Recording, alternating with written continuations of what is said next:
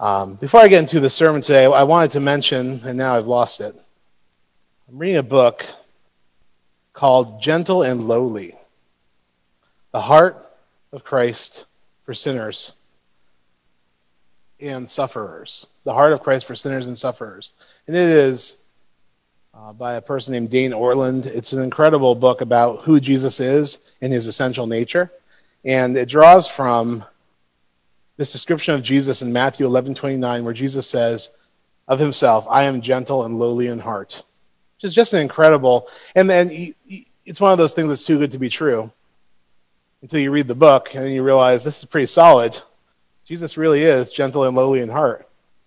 Um, apart from, from God becoming flesh in Christ and becoming enfleshed in Christ for our good, um, you know, God, J- Jesus in his personality as well is gentle and lowly. So it's both expressed in his incarnation and God becoming a person in order to save us and teach us the way, and also in his attitude. And so if you look in the Gospels, every person that reached out to Jesus, he he didn't turn them away because he was because he's gentle and lowly in heart. Uh, he attracted people that needed a touch from him with compassion, with humility, with love and service with loving questions to help people get free. I mean, Jesus was incredible. But I just wanted to mention that. I mean, for anyone that's that's wondering how they will find Jesus if they come to him today, the answer is you'll find him the same way you found Jesus in the New Testament. Humble and lowly in heart. Pretty much ready to come up alongside and serve people that are trying to follow him, whether by forgiving them, strengthening them, empowering them. You know, Jesus is all about pouring himself out, not just in his death on the cross for our salvation, but in our everyday lives. So Jesus says, Come to me, you who are labor who are weary and laden with burdens. You will find me gentle and lowly in heart. That's what Jesus says this morning. So that's that's that's Jesus. Anyone, any time in history that comes to Jesus, he does not turn them away. Quite the opposite. And that that's everybody, not just um, the people that are special. Anybody who reaches out to Jesus, he doesn't turn away. I like to keep that in mind. We're going to be talking about something a little bit more cosmic in nature today, though, uh, something that's a little bit more of a big picture concept. And so this is uh, this is a concept called the Day of the Lord in the Bible. This is a concept that Paul is teaching us about in our study in 2 Thessalonians 2 1 to 12. So we're going to be in Second Thessalonians 2, 1 to 12. We don't have any overhead or computers having issues. So if you have a Bible or your phone or whatever you have with you, you can look up Second Thessalonians 2, 1 to 12. And here Paul is talking about, yes, this cosmic, gigantic idea of the day of the Lord, which is telescopic in its nature, in that if the day of the Lord was a concept, it'd be like a folded telescope, and then you unfold it a little bit, you see a little bit more of it, a little bit more of it. It's just a huge concept that culminates um, in God bringing about his rule and reign fully on the earth. Now, right now, we're living in the already not yet kingdom of Jesus, but someday the kingdom will be fulfilled fully and, and Jesus will come back. So, Paul teaches about this day called the Day of the Lord, and it is, again, a concept that is so prevalent in the Bible, in the Old and New Testaments. You can't, you can't turn away from it or explain it away. It's there. It's, it's all through the Bible, from Joel, Amos, Zechariah, Acts, Thessalonians, Peter. It's talked about all the way through the Bible. Whenever there's a concept that's talked about all the way through the Bible, I think it's a special thing to focus on because obviously God wants to do something through us understanding it.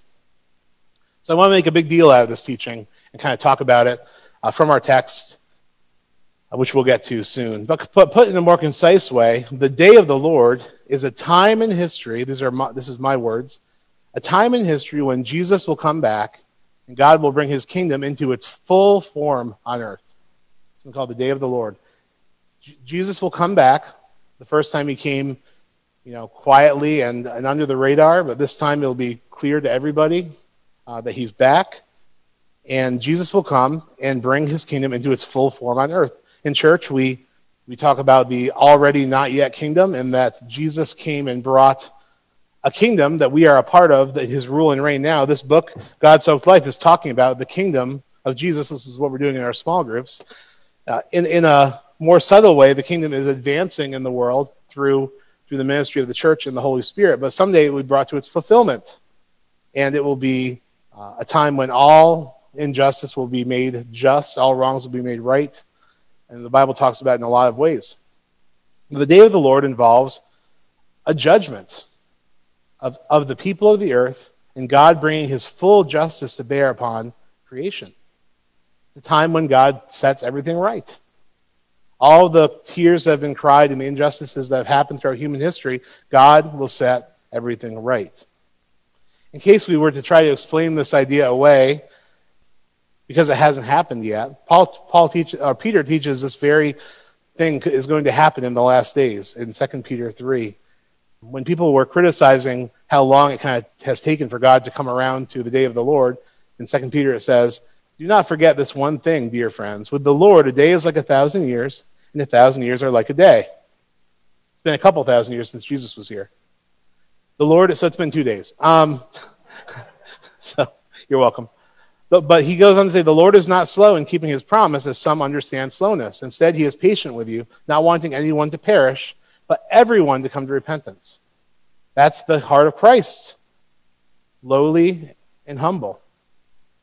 The reason that's taking so seemingly so long for the day of the Lord to come is because the lowly and humble Savior is trying to get as many people into his kingdom as possible before the time when he comes back and brings fulfillment. It goes on to say in, in, in 2 Peter 3 But the day of the Lord will come like a thief. The heavens will disappear with a roar, the elements will be destroyed by fire, and the earth and everything done in it will be laid bare. So, this is going to be a time, this is all Old Testament language. It's talking about revealing, that's what apocalypse means, revealing everything that's hidden and pretty much anything that has a hint of untruth in it or injustice in it, it's going to be shown for what it is on the day of the Lord. This is actually very good news uh, for many people who are suffering in the world today, seemingly without justice. Peter also says that before the day of the Lord, uh, scoffers and mockers will come along saying, Where is this coming he promised? Ever since our ancestors died, everything goes on as it, as it has since the beginning of creation. And this to me sounds exactly like what someone would say if you talk to them about the day of the Lord in our day, even to other Christians, um, maybe there'd be scoffing. Oh, you know, it's, it's been it's been a long time. It seems like God is is slow in keeping His promise. But Peter says, you know, don't be thinking that. God is merciful. He's He's working to bring all the sheep into the fold, as many as possible, gentle and humble. And anyone who comes to Jesus, He does not by any means turn away. So, this is a comprehensive invitation that God's made. Come to me after the day of the Lord, the realm of heaven, which is a figure, it's a figurative place where God dwells and everything is as it should be. The realm of heaven, full justice, full truth, full light, where God dwells, will be joined to the earth, it says in Revelation 21, and everything will be made eternally right in God's eyes. And that joining of heaven and earth, those two realms could not happen unless the day of the Lord happened because uh, it's a purifying effect, God's kingdom being brought to bear fully on the earth. Full justice, full light, full truth, full peace. The day of the Lord. The day of the Lord is really a time, a day when God Himself, in His fullness, comes and, and brings Himself to bear upon the world that we live in. It will result in, in comfort for some people, vindication for people who have suffered unjustly, and even reward, the Bible says, to those who have been following the way of Jesus. But that same presence of God that brings such joy for some will bring discomfort, fear, and judgment to those who are not, uh, who have refused repeatedly God's overtures towards them. It's going to reveal them for who they are, and it's going to be a, a terrible day for, for some and a joyful day for others. But really, it's just God in His fullness, unveiled glory, coming into the creation. And everything that is a lie, everything that's darkness, everything that's injustice, sin, it's all going to be done away with. The day of the Lord is often uh, shared by prophets and apostles, in our, in our case, in our passage today, by the apostle Paul, to encourage God's people when, they going through, when they're going through times of extreme persecution, just like the Thessalonian church is going through. Um, and it's, it, it, was also a time when, when Israel was in Babylonian captivity. This day of the Lord concept would come up in the teaching.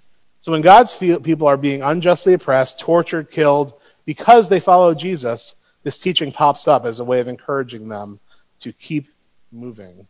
It's meant to be encouragement. It's meant to be a big picture view for people whose little picture is looking and feeling very bleak. You know, from the, from the macro in society to our micro in our own homes and lives, sometimes the, the picture looks pretty bleak and it feels like the big picture. But God's word to people when they lose sight of the big picture is zoom out and look at the big picture. Your small picture is too bleak, it's too small, but there's something bigger going on. The day of the Lord is, is God's precious promise that no matter how bad it gets in any society, God will prevail and set everything right at some point in history. As C.S. Lewis shared, and I shared last week, the only distinction between people that will matter on the day of the Lord is are you someone who is continually saying to God, Your will be done in my life? Or are you a person to whom God will ultimately say, Your will be done? In other words, on that great day of the Lord, whatever decisions a person has made thus far in terms of Jesus' lordship in their lives will determine their ultimate outcome. And anything God decides will be fair and right, and everyone will look at it and say, Yep, that's pretty solid. Everyone will see. There won't be any lies or shifting or you know, maneuvering around it. Everyone will be like, Yeah, that makes sense. Um, God's judgment will be shown to be good. This picture of divine judgment is, is like the disturbing story of the Egyptian Pharaoh in, in the Exodus, who would not let God's people go while they were in captivity in Egypt. So, despite many personal words from God that Moses gave to Pharaoh and signs and wonders that accompanied them, five times it says in Exodus, Pharaoh hardened his own heart to God and God's purposes and did not let God's people go. So, the very direct word, accompanied by signs and wonders, hardened his heart five times. And finally, after, after Pharaoh had chosen to harden his heart by the act of his own free will five times, finally it says in Exodus 9:12, the Lord hardened Pharaoh's heart, and he would not listen to Moses and Aaron, just as the Lord had said to Moses. All that's happened here is God has removed his restraint from Moses. God was preserving uh, from, from Pharaoh. God was preserving Pharaoh, giving him a chance, giving him a chance.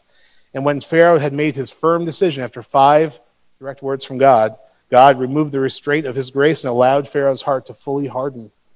And thus, when Pharaoh and his army were swallowed up in the sea in that judgment, it was just. Uh, there was no question as to whether Pharaoh had a chance to turn.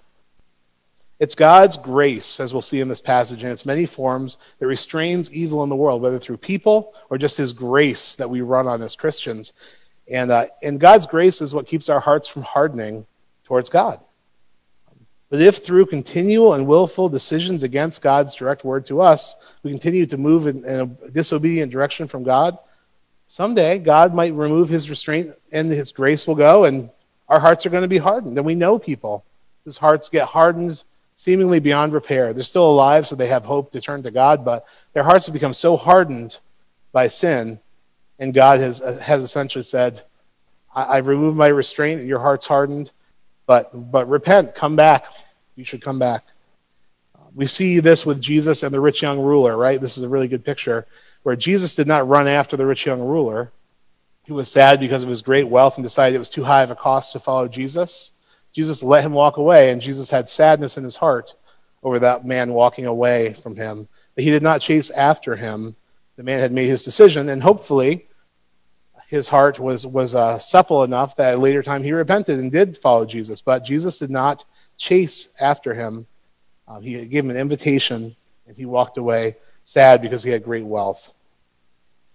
But God is always, uh, always making overtures through his humble and lowly spirit of Christ in the lives of everyone you see to, to soften their hearts, to draw them in, and giving them all kinds of chances to come to Him. But in the end of the day, the way that judgment works is God lets people have what they've asked for their entire life. And what do you say to that? That's sort of what can you do? What can you do at that point?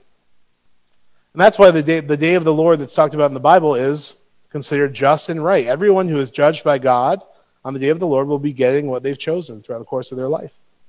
But as it says in Romans 2 7, to those who by persistence in doing good seek glory, honor, and immortality, he will give eternal life. So to those whose lives become characteristic of the kingdom Jesus is bringing, again, this is talked about in the, our book for small group, God Soaked Life. Those people um, will, will, will gain eternal life through, through persistence. Again, we're not talking about people that are stumbling in sin. We're talking about people that are willingly, willfully, persistently not listening when God talks to them. So persistence is in order. So in all of this, the, you know, the biggest point we can make about the day of the Lord is that God will set everything right on that day, and it will be God's presence brought to bear on the creation, on His people. And for some, it will be one way. For some, it will be another way, depending on how people have lived and chosen to live. And this concept was being taught by Paul to the church to remind them, as particularly for them, in the midst of a great persecution and turmoil, that Jesus wins in the end. There's no question as to whether Jesus will prevail. And this encouragement was meant to give them strength to live for God, even when in the short term they felt like they were being punished for living for God. That's the small picture.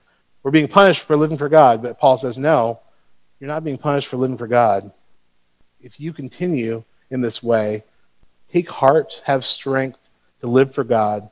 Even this persecution is evidence that you're on the right path. So, just a few, a few months after writing to the Thessalonians the first letter about the day of the Lord, Paul sends another letter to the young church, which shows they were very confused by a mixture of Paul's previous letter and the persecution going on around them. And how easy is it to become confused by how life is going when we read the Word of God and we look at our lives, we're confused. You know, what's going on? What's going on here? And the young church had been, been confused by Paul's teaching about the day of the Lord in 1 Thessalonians 5, and then some other event that happened in between that, that threw them off. And the Thessalonian church had become, it says in the text, alarmed, agitated, and unsettled. They were very unsettled. They felt like the day of the Lord had come and that they were, they were losing.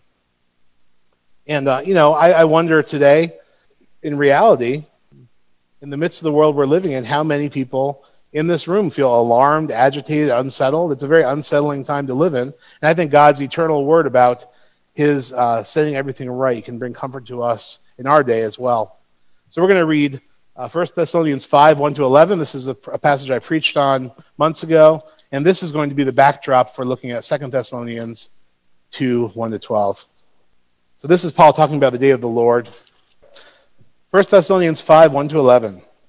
Now, brothers and sisters, about times and dates, we do not need to write to you, for you know very well that the day of the Lord will come like a thief in the night. While people are saying, Peace and safety, destruction will come on them suddenly, as labor pains on a pregnant woman. They will not escape. But you, brothers and sisters, are not in darkness, so that this day should surprise you like a thief. You are all children of the light and children of the day. We do not belong to the night or to the darkness.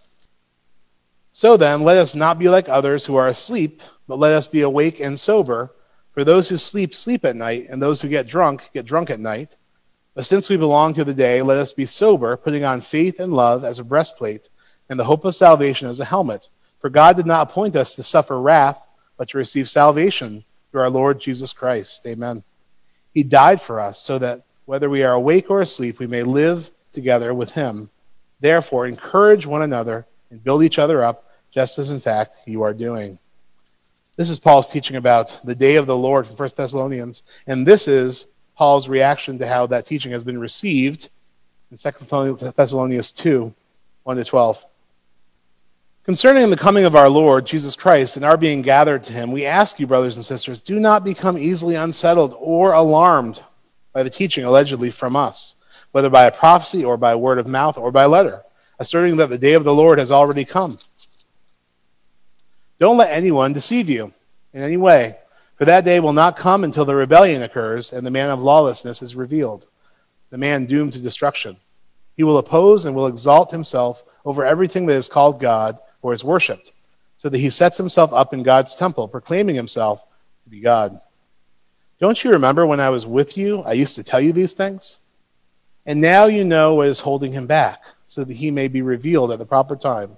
For the secret power of lawlessness is already at work, but the one who now holds it back will continue to do so till he is taken out of the way. And then the lawless one will be revealed, whom the Lord Jesus will overthrow with the breath of his mouth and destroy by the splendor of his coming.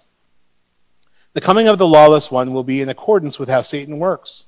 He will use all sorts of displays of power through signs and wonders that serve the lie, and all the ways that wickedness deceives those who are perishing. They perish because they refuse to love the truth and so be saved. For this reason, God sends them a powerful delusion so that they will believe the lie, and so that all will be condemned who have not believed the truth, but have delighted in wickedness. So these Thessalonians had become alarmed and unsettled. Another word could be agitated through misunderstanding Paul's first letter. And through some kind of confusion, either, either created by, he says, a counterfeit letter that was sent out, by, supposedly from Paul, or an incorrect prophecy that wasn't tested properly in church, or simply just a false news spreading through gossip in the church, the Thessalonians were freaking out and had lost the peace that Jesus had died to give them, worrying about the day of the Lord. So, despite what caused the confusion, it's clear that Paul's teaching on the day of the Lord had not resulted in its intended purpose to encourage, to fortify, to strengthen, to lift up the spirits of God's people. But instead, when mixed with the suffering that was going on in their small picture, uh, where they were being killed and, and run, run out of town because they followed Jesus and, and oppressed legally, uh, they had interpreted all these things, the suppression, as maybe the day of the Lord is coming. We're on the wrong end of this thing. We're really worried. And they became agitated and unsettled. So when, they, when people became persecuted to such an extent that it seemed unbearable, they said, This must be the day of the Lord Paul was talking about in the first letter. And, uh, you know, even Paul, who was a great communicator, they didn't get the message. So this happens all the time. I'm sure it's happening right now as I'm preaching, right? Um, I'm, I'm, if any of us is one tenth of a communicator that Paul is, we're a pretty good communicator. So he was having trouble. They were having trouble getting the message. Uh, this, this was meant to be an encouragement to them, but became a fearful, freak out moment for the church in Thessalonica. I wanted to share with you something that I believe. If reading the scripture while experiencing turbulence in your life, whether it's personal turbulence or societal or political turbulence, if reading scripture causes you to become agitated, alarmed, or unsettled, and to lose your peace, you've probably missed an important part of the story being told in the Bible. Probably gotten too focused on something that's too small. And you may have even missed the main point of the story and may need to zoom out to see that big picture again. And that zoomed out picture, time and time again, is that for the believer and follower of Jesus, the scripture tells us how this whole thing ends. That's what the book of Revelation was all about. It was written to the church in the midst of severe suffering by John to encourage them to persevere and to say, in the end, this is all going to work out. Jesus is going to win. In the end, God prevails. Evil and darkness lose, light and life flow in abundance. In, in short, that prayer that we've prayed, that Jesus taught us to pray, that kingdom come, that will be done on earth as it is in heaven, it gets answered. That prayer gets answered. Um, God's kingdom is here now in its seed form. It's going to come in its fullness someday. And all of the sin, sickness, war, famine, death, pandemic will in an instant cease. And death will be swallowed up in life on the great and glorious day of the Lord. And until that day, anyone who calls on the name of the Lord will be saved by the gentle and humble Savior Jesus. God does not want us to lose our peace, to become alarmed at what is happening around us, or even unsettled or agitated, as our passage speaks about today. God wants us to remember that Jesus prevails in the end. Jesus prevails. We are definitely living in turbulent times. I mean, it was a wild week in the news, and this is just the United States. We guess we have a very small picture of the world here, right? We have our own stuff that makes us feel like it couldn't get any worse. In other countries, they have the same experience in their country. It's it's it's it's rough. It's turbulent. There have been many other times in history where people have felt the way many people are feeling today, uh, and to them, and to us, I say, in the end, God prevails. Jesus prevails in the end. Life wins, light wins, justice wins, Jesus wins. And it's not like a beating your opponent into the dust situation. It's that the cross of Christ prevails. Jesus' cross prevails over all of the injustice and darkness in the world. But just as in our day, some of these Thessalonians became unsettled, alarmed, and agitated. So, how does Paul choose to combat this confusion and discouragement in his people in this passage? Well, he combats this through teaching something that becomes very confusing to us when we read it. And so it requires a little bit of interpretation. Uh, if we were to, we could really lose ourselves in the forest uh, of, of this teaching because we don't have the same information this church had. And in some aspects of today's passage that Paul uses to combat this confusion, there is no consensus on what Paul is referring to. But parts of it are very clear, and those are the parts I'm going to focus on today. Um, I think there's a clear enough picture that can encourage us and push us forward in the faith. So Paul says in the first five verses concerning the coming of our Lord Jesus Christ and our being gathered to him, we ask you, brothers and sisters, not to become easily unsettled or alarmed by this teaching allegedly from us, whether by prophecy or from word of mouth or by letter, asserting that the day of the Lord has already come. Do not let anyone deceive you in any way, for that day will not come until the rebellion occurs and the man of lawlessness is revealed, the man doomed to destruction. He will oppose and will exalt himself over everything that is called God or is worshipped so that he sets himself up in God's temple, proclaiming himself to be God. Don't you remember that when I was with you, I used to tell you these things? Wouldn't you have been liked to have been around when Paul was telling him these things?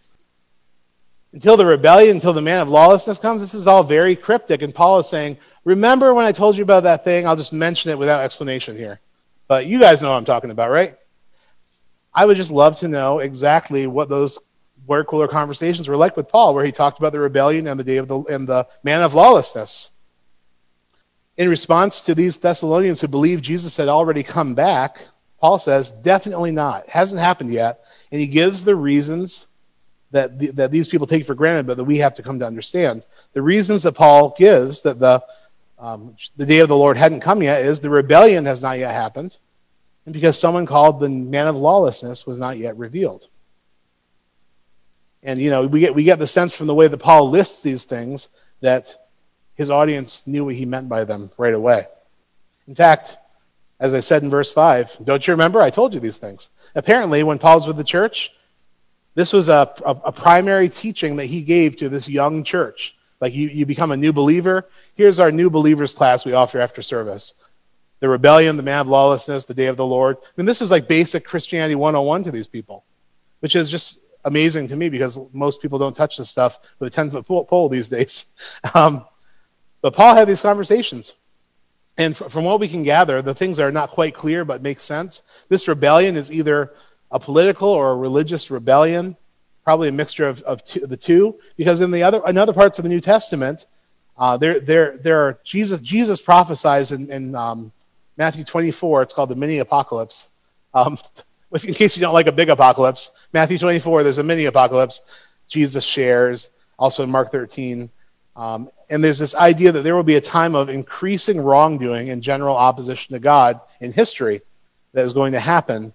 And so uh, that, that could be what the rebellious rebellion is. You know, the man of lawlessness is not talked about again in the rest of Scripture, but in 1 John 2.18, uh, it does talk about a concept called the Antichrist. It says, in, it says, Dear children, this is the last hour, and as you have heard, the Antichrist is coming. Even now, many Antichrists have come. What? How many are there? You know, this is, uh, this is really interesting. This is how we know it is the last hour.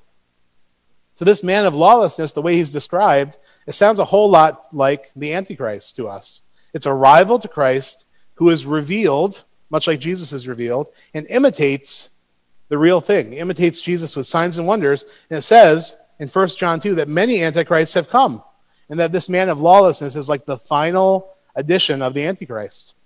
That's really interesting stuff. It kind of explains to me the telescopic nature of prophecy in the Bible, where, uh, where there's a direct meaning, then a, then a further meaning, and then a later meaning. And here we have talk about the final meaning of this Antichrist figure, the man of lawlessness, who's kind of the icing on the cake of this concept in the Bible. And there have been long lists of people that, ha- that have been thought to be antichrists in world history, long lists.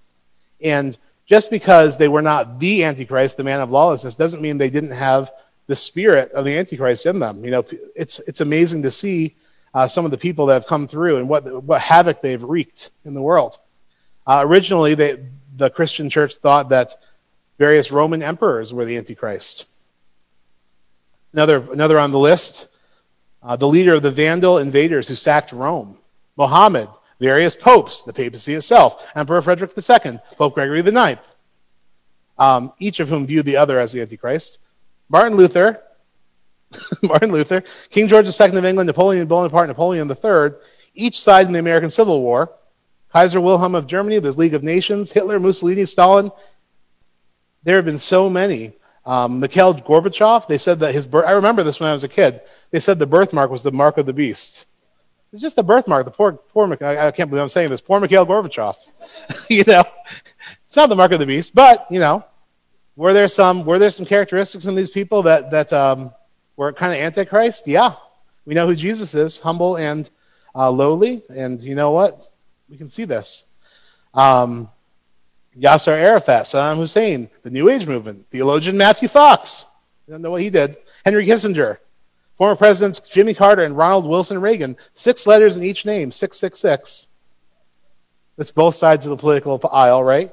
And Reagan recovered from a serious wound, you know, like in Revelation 13. So all of these have been thought to be, by various people at various times, the Antichrist. And it's, it's just interesting how, even in our day, either side of the political spectrum thinks of the other candidate as the Antichrist. So these speculation doesn't work very well for us um, in these things. And I don't want to speculate about these things, but I will say, according to the Word of God, there have been many Antichrists, and there will be a final Antichrist. We don't know who that is and he will he will it says he will oppose and exalt himself over everything that is called God or is worshipped, so that he sets himself up in God's temple, proclaiming himself to be God. So this since God's people do not worship in a temple anymore, this is a metaphorical placing himself in God's place. In verse 6, Paul speaks of another mystery of our passage. He says, And you know what is holding him, the man of lawlessness, back, so that he may be revealed at the proper time. For the secret power of lawlessness is already at work, but the one who now holds it back will continue to do so till he is taken out of the way. And then the lawless one will be revealed, whom the Lord Jesus will overthrow with the breath of his mouth and destroy by the splendor of his coming. The coming of the lawless one will be in accordance with how Satan works. He will use all sorts of displays of power through signs and wonders to serve the lie, and all the ways that wickedness deceives those who are perishing. They perish because they refuse to love the truth and so be saved. For this reason, God sends them all a powerful delusion so they will believe the lie, and so that all will be condemned who have not believed the truth, but have delayed in wickedness. And just seeing this now, this is very much in Congress with the Exodus story, with the, the, the magicians of Pharaoh doing counterfeit signs. They could imitate God's signs, and then eventually God gave Pharaoh over and let him, his heart be hardened. This is saying God will give a delusion and allow people to go all the way the wrong way at some point in history. That's an interesting thing to study. But first, Paul says to his original hearers, You know what is holding him back. Again, we don't know what's holding him back, the, the, the man of lawlessness, but these people heard this from Paul when he was with them. Um, we can only assume that this is God's grace in some form, whether it's through a person or whether it's just God's sheer grace and power holding back the man of lawlessness till he should be revealed we can read this passage as a powerful indication that evil is not unchecked in the world. Even when the world is very, very evil, it's still in check from the restraint of God's grace. Whether through people God puts in place or God Himself, evil is not running rampant yet, and it never will be out of God's control. In this passage, we see that there's a, the God restrains evil and holds it back. Things are not spinning out of control. There's a strong influence God has over evil until the time when he sets it free. And when God sets evil free, in other words, stops restraining, he's not causing evil, but stops restraining it, that evil will be ripe for God's judgment. That's what that's what that's all about. And everyone will say, "Yep, that's that's uh that's right." So when God's grace stops restraining evil, it says the man of lawlessness will be revealed displays of power through signs and wonders that serve the lie, and all the ways that wickedness deceives those who are perishing. And then, as soon as this man of lawlessness is revealed, here's a crystal clear teaching in this passage Jesus wins. That's the cool thing about this. The text says, and the lawless one will be revealed in verse 8. And the lawless one will be revealed, whom the Lord will overthrow with the breath of his mouth and destroy by the splendor of his coming. I don't know if you caught that, but within one sentence, Jesus wins. So people focus on the Antichrist. The whole like books are written on the Antichrist, where the Antichrist is the main character in a fictional retelling of Bible prophecy, and we're focusing on the wrong thing. Jesus wins in a sentence. So, for anyone who feels alarmed or agitated or unsettled like the Thessalonians, who have zoomed in too closely, peace be with you. Jesus wins. God is restraining evil in the world, but just as with Pharaoh of Egypt, God will someday stop restraining evil and allow evil to do its worst. And it will come to its ultimate conclusion. And just as it does this, just as evil crescendos as high as it can go in the cosmos, just as in the time of Pharaoh, the horse and the riders get swallowed up in the sea, God will overcome with his word from his mighty breath. In all of this, God will be seen to be just because God because all God is doing is allowing evil to become what it is, unrestrained, and become the fullness of what it is. So, in the end, the only people who will perish will be those who, like Pharaoh, harden their hearts continually and willfully throughout their entire life. And at that, at, at that, to that, God can only say, if that is what you want, your will be done. Our text says, they perish because they refuse to love the truth and so be saved. For this reason, God sends them a powerful delusion so they will believe the lie, so that all will be condemned who have not believed the truth but have delayed in wickedness. On the day of the Lord, when the final Antichrist is revealed, just before Jesus is revealed, the world will have been let go from the restraint of God's grace, allowed to become its full self, evil self. And at that time, it says, God will give them over to their own will, and they will be judged. This is why I often in my sermons talk about the importance of God's Lord, Jesus' lordship in our lives. And it's something that I speak to myself, preach to myself about as well as to you. But in these seemingly small decisions where we are continually saying no to God, and then eventually we don't really feel even convicted anymore, those are that's scary territory. We have to be people who are following Jesus, even in the small things, because ultimately we're talking about softness or hardness of heart. A heart that says, Your will be done, or a heart that says, you know, I'm gonna I'm gonna kind of kick against the goads here until, you know, till the voice stops speaking to me. You know, and God, I don't think that God, um, like with the rich young ruler, you know, at some point people do make a decision and walk away from Jesus, but the offer is always there as long as we're alive. And Jesus is humble. In all of this, it's amazing to think the paradox of it that Jesus, there's this day of the Lord, and the humble, gentle Savior that desires that no man perish um, is delaying the day of the Lord precisely because he wants more people to know Jesus. It's an amazing thing. I think that those issues of lordship in our lives, the things we think about when we're singing worship songs, um, like surrender songs, like we, we sung today, are important. It's God's kindness and grace that preserves us, as I said last week, and allows us to continue to repent and follow Him and not be hardened in our hearts. And if it weren't for God holding back evil, I think we'd all be consumed by it at the end of the day. So it's vitally important to work out our salvation with fear and trembling, as God said, because it's God's, God's work in us. It has to be treated carefully. But now, for the main point of the text, I think the message is clear. We may not know exactly what is restraining evil in the world. We may not know who exactly the man of lawlessness is or how this deception will work, but we do know in the end, Jesus overcomes. In the same sentence that says the Antichrist is revealed, in that same sentence, Jesus is revealed and defeats evil this is a good word for us in our time, I think, for what we, we go through in our lives in our world today. Our world is definitely in turmoil, and Christians are unsettled and alarmed all around the world. In the USA, we are in turmoil.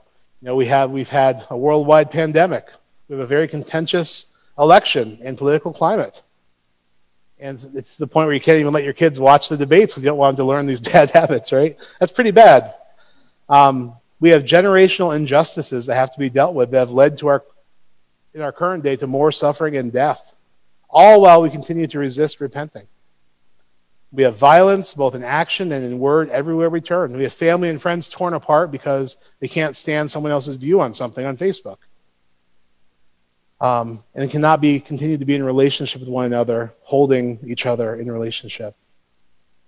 We have we have a week where you know, our, our president has contracted a deadly virus. I mean, hopefully he will be okay, we pray. But these are that's a very uncertain and tumultuous time that we live in. And sometimes it seems like things can't get much worse from week to week in the news cycle. It's heartbreaking stuff. But in the end, in the midst of all this, Jesus wins. He will eventually overcome. And so do not let anything make your heart anxious, alarmed, agitated, or unsettled because, Jesus, as Rob Reimer says, Jesus is on his throne. Jesus is not surprised by the news cycle or alarmed. He sits in heaven in uncontested, perfect peace at all times. That's our Jesus. I think the only thing that we should be focused on is the state of our hearts. You know, this passage talks about people believing the lie and then becoming hardened, just like Pharaoh became hardened. And uh, as, as you continually follow Jesus as Lord, maintaining a soft heart towards Jesus is so important.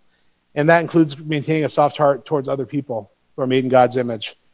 Because you can't have a clear relationship with God, with God without having a clear relationship with others as well that He's made. So, are you continually following Christ as Lord, maintaining a soft heart towards God and others, especially the poor, the disenfranchised among us? Or have you lost your peace in the midst of turbulence? Are you believing lies being thrown at you, or are you holding on to truth with both hands to follow Jesus as Lord? Are you a part of the deception and perpetuation of injustice and violence in the world, or are you on the side of righteousness within our current political moment? I know that many people hear that and they have opposite answers in their mind of what that looks like. But we have to engage with these questions. We have to realize that to be deceived um, is, is very easy and very complicated. And the man of lawlessness, I think that he's going to deceive, you know, if it were possible, even the elect, it says in the Bible. You know, this is deceptive stuff. We have to look and pray and keep our hearts soft and keep open to God, keep our allegiance to Jesus, and walk through this time. And for anyone who's troubled, Jesus says, do not let your heart be troubled. Believe in God, believe also in me, right? This is the belief that Jesus is going to make everything right. The day of the Lord is coming. He's at work in the world in a way, uh, actually, in a very serious way, as we engage with one another in community and grow in small groups and seeing what it means to live into this kingdom that God's brought us and keep our hearts soft towards God and towards other people, keeping the, the gift of the re- repentance in the forefront, changing our mind, changing our hearts, growing, listening there's, there's a real chance to make a big difference in the world, in our, in our small part of it anyway. I want to commend to you to, uh, to read 2 Peter 3 in the coming days. But this is another pa- passage about the day of the Lord uh, that, that talks about this concept. And I really love, as it's talking about the day of the Lord, uh, it's kind of crescendos to verse 13. And then in verse 14, it has a great uh, benediction talking about Jesus winning, about, about God overcoming the day of the Lord, it says in verse 14 So then, dear friends, since you are looking forward to this, make every effort to be found spotless, blameless, and at peace with Him. Bear in mind that your Lord's patience means salvation, just as our dear brother Paul also wrote you with the wisdom that God gave him. He writes the same way in all his letters, speaking in, the, in them of these matters. His letters contain some things that are hard to understand. Thank you, Peter which ignorant and unstable people distort, as they do the other scriptures to their own destruction. Therefore, dear friends, since you have been forewarned, be on your guard, so that you may not be carried away by the error of the lawless and fall from your secure position, but grow in the grace and knowledge of our Lord and Savior, Jesus Christ. To him be glory now and forever. Amen. Amen. Let's pray. Heavenly Father, I thank you that we are here. I thank you that everyone who's here has heard your call. And all of us are being encouraged to persevere through troubled times, trusting in you as, as the Lord, as the Savior, as the president of our lives, as the true supreme ruler of our lives. And uh, we pray, Lord, that your kingdom would come and that your will would be done on earth as it is in heaven, in our lives, in our small groups. Your kingdom would grow from a mustard seed into a tree where all the birds of the air can find their rest. We pray for your kingdom to come. We pray for humility and humbleness of heart, for hearts of repentance, for soft hearts towards you and towards other people. Lord, I pray that we live into this vision as we await the day of your coming. In Jesus' name, amen. Go in peace. Jesus triumphs over all. Be the church.